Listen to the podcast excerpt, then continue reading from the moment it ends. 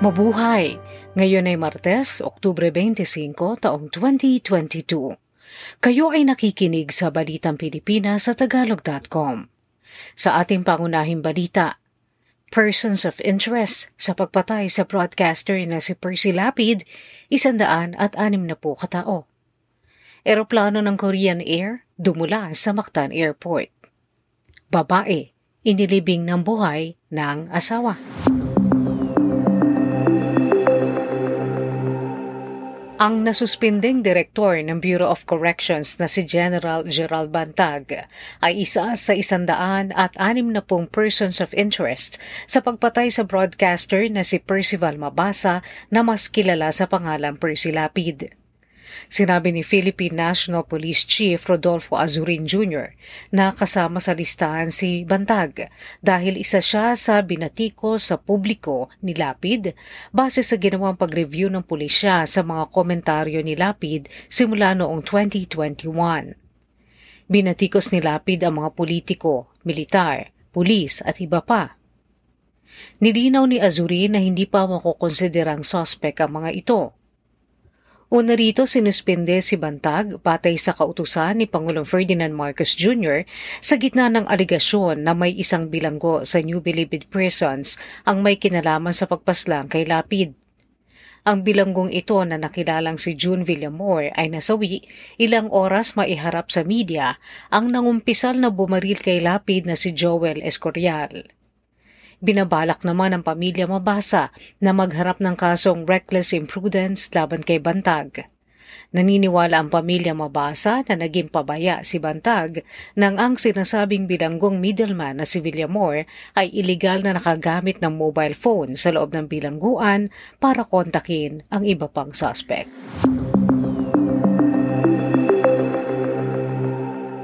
Maaaring manatiling sarado ang runway na Mactan Cebu International Airport hanggang hating gabi na Oktubre 25 habang nililinis ang mga pira-pirasong bahagi ng isang eroplano ng Korean Air at upang bigyan daan ang imbestigasyon.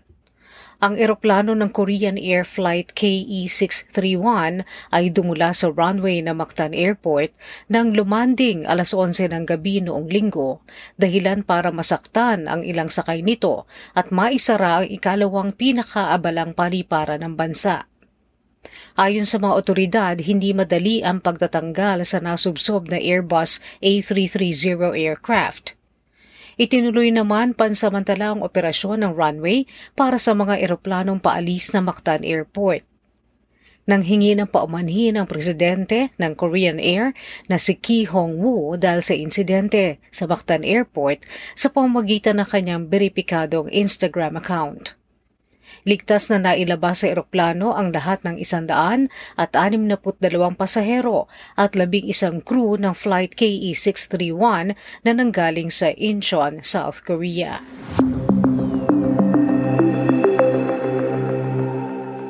Ang Pilipinas ang ikalawang pinakamalalang bansa pagdating sa sistema ng pensyon ayon sa ikalabing apat na taon ng Mercer CFA Institute Global Pension Index na sumusukat sa retirement funds base sa pagiging sapat, pagpapanatili at integridad. Ang Pilipinas ang ika-43 sa 44 na mga bansang pinag-aralan.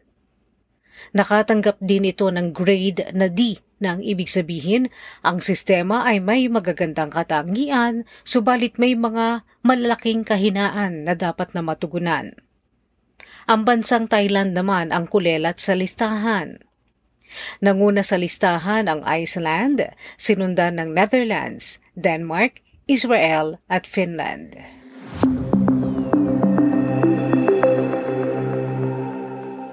Nahalal na konsehal ng siyudad ng Burnaby, British Columbia, Canada, ang Filipina-Canadian na si Maita Santiago.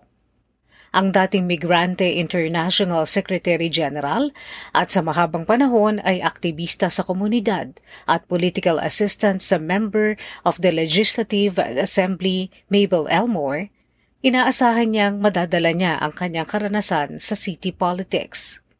Si Santiago ay ipinanganak sa Pilipinas, Nagtungo sa Canada noong 1977. Nagtayo ng isang maliit na negosyo at naging immigration consultant. Nakapagtala ang Department of Health ng 284 na kaso ng rabies at kamatayan mula rito simula Enero a 1 hanggang Oktubre a 1. Ito ay 33% mas mataas kaysa sa 70 kaso noong nakaraang taon. Halos ang ikatlong bahagi ng mga kaso ay mula sa kagat ng mga alagang hayop na walang bakuna. 86% ay mula sa kagat ng aso at 8% ang mula sa pusa. Wala naman data sa natitirang 6%. Napag-alaman na ang 200 at 4 o 72% ng mga namatay sa rabies ay hindi nakapagpasaksak ng anti-rabies. Ipinaalala ng Philippine Overseas Labor Office o POLO sa Toronto sa mga nangangarap na Pilipino manggagawa na makapagtrabaho sa Canada na hindi sila kailangan magbayad ng placement fee. Ang lahat ng bayad na may kinalaman sa pagkuha at pagtatrabaho ng mga manggagawang Pilipino sa Canada ay binabalikat na ng kanilang employer. Ang paalalang ito ay ipinalabas makaraang makatanggap ang polo ng mga ulat kaugnay ng mga tiwaling tao o grupong nag-aalok ng mga peking trabaho sa Canada. Sinabi ng polo na i-check sa kanila o sa Department of Migrant Workers kung totoo ang mga iniaalok na trabaho. Sa trending na balita online, Nagtitrending online ang mga Pilipinong kainan at ang mga pagkain sa ibayong dagat. Isa na rito ang Pilipinong restaurant na Serai na nanalong Restaurant of the Year sa Melbourne, Australia. Nakuha rin ng Serai ang pagsang-ayon ng mga kritiko at kinilalang Best Casual Dining Venue ng Time Out Melbourne magazine. Sirabi ng magazine na ang mga pagkain ng Serai na dinilaan ng apoy ay mapaglaro at masaya at naipakilala sa mga hindi Pilipinong nasa Melbourne ang isang bagong mundo ng mga lasa.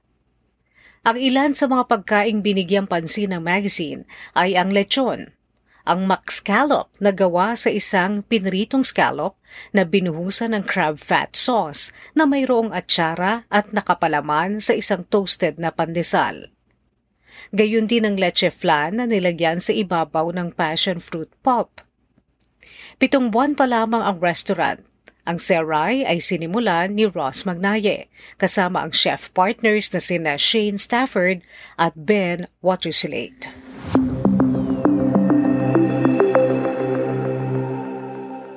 Sa balita sa palakasan, Malaki ang paniniwala ni Kaloy Yulo kaugnay ng kanyang tsansa sa World Artistic Gymnastics Championships sa kabila ng pagkakaroon ng problema sa kanyang daliri sa unang bahagi ng kanyang pagsasanay sa Japan. Sinabi ni Yulo na ayos naman siya nang subukan niya mag-training kahit may injury ang kanyang daliri sa floor at vault training. Idinagdag pa ni Yulo na bagaman at nahihirapan siya sa kanyang mga stunts sa horizontal bar at parallel bars, handa siyang lumaban sa Liverpool, England na magsisimula sa pagtatapos ng linggo. Kung makakalusot si Yulo, ang final sa isa sa gawa sa Nobyembre 5 hanggang 6. Sa balitang showbiz, ang Pasko sa Pilipinas ay laging iniuugnay sa mga awit na si Jose Marichan. Kapag pumasok na ang buwan ng Setyembre na pagsisimula ng Christmas season sa Pilipinas, pinatutugtog na ang awiting pinasikat ni Chan na Christmas in Our Hearts. Ngayon, ipapahiram ni Chan ang kanyang kasikatan sa pagsusulong ng kaalaman sa pangangalaga ng utak bilang ambassador ng Save the Brain Foundation. Ito ay isang non-stock, non-profit na samahan na sinimula noong 2012 upang tulungan ang mga mahihirap na pasyente ng Department of Neurosciences sa University of the Philippines Philippine General Hospital o UPPGH. Sa pinakahuling data ng Philippine Statistics Authority, napag-alamang ang cerebrovascular disease tulad ng stroke at aneurysm ang ikalawang pangunahing dahilan ng kamatayan sa bansa. Sumusunod sa sakit sa puso, makaraang magtala ng 74,200 at 62 kamatayan noong isang taon. Sa balitang kakaiba, Isang babae sa Washington ang kinidnap at ibinaon ng buhay sa kakahuyan ng kanyang sariling asawa. Napag-alaman na nag-away ang mag-asawang sina Young An, 42 taong gulang, at Shea Kyung An, 53 taong gulang nang mapag-usapan ng diborsyo. Sinabi di umano ni Shea na papatayin na lang niya ang kanyang asawa kaysa dito mapunta ang kanyang pera sa pagre-retiro. Sinapak di umano ng ilang beses ni Che si Young bago nilagyan ng duct tape ang mga mata, kamay at katawan nito. Kinaladkad ni Che si Young sa garahe at sinira ang Apple Watch nito, saka isinakay papuntang kakahuyan para ilibing. Ang hindi alam ni Che, nakatawag na sa 911 si Young bago pa man niya nasira ang relo nito at nakapagpadala na rin ng alerto sa kanyang emergency contacts. Hindi rin ganoon kalalim ang pinaglibingan kay Yang kaya't nagawa nito makatakas at humingi ng tulong. Natagpuan ng mga pulis si Yang na nakabalot ng duct tape ang leeg, mukha at mga paa.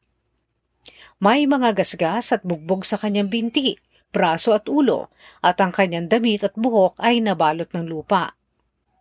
Naaresto ng mga otoridad si Che at naharap ito sa mga kasong first-degree attempted murder first-degree kidnapping, at first-degree assault at felony harassment. At yan ang kabuuan ng ating mga balita ngayong Oktubre 25, 2022 para sa tagalog.com. Basta sa balita, lagi kaming handa.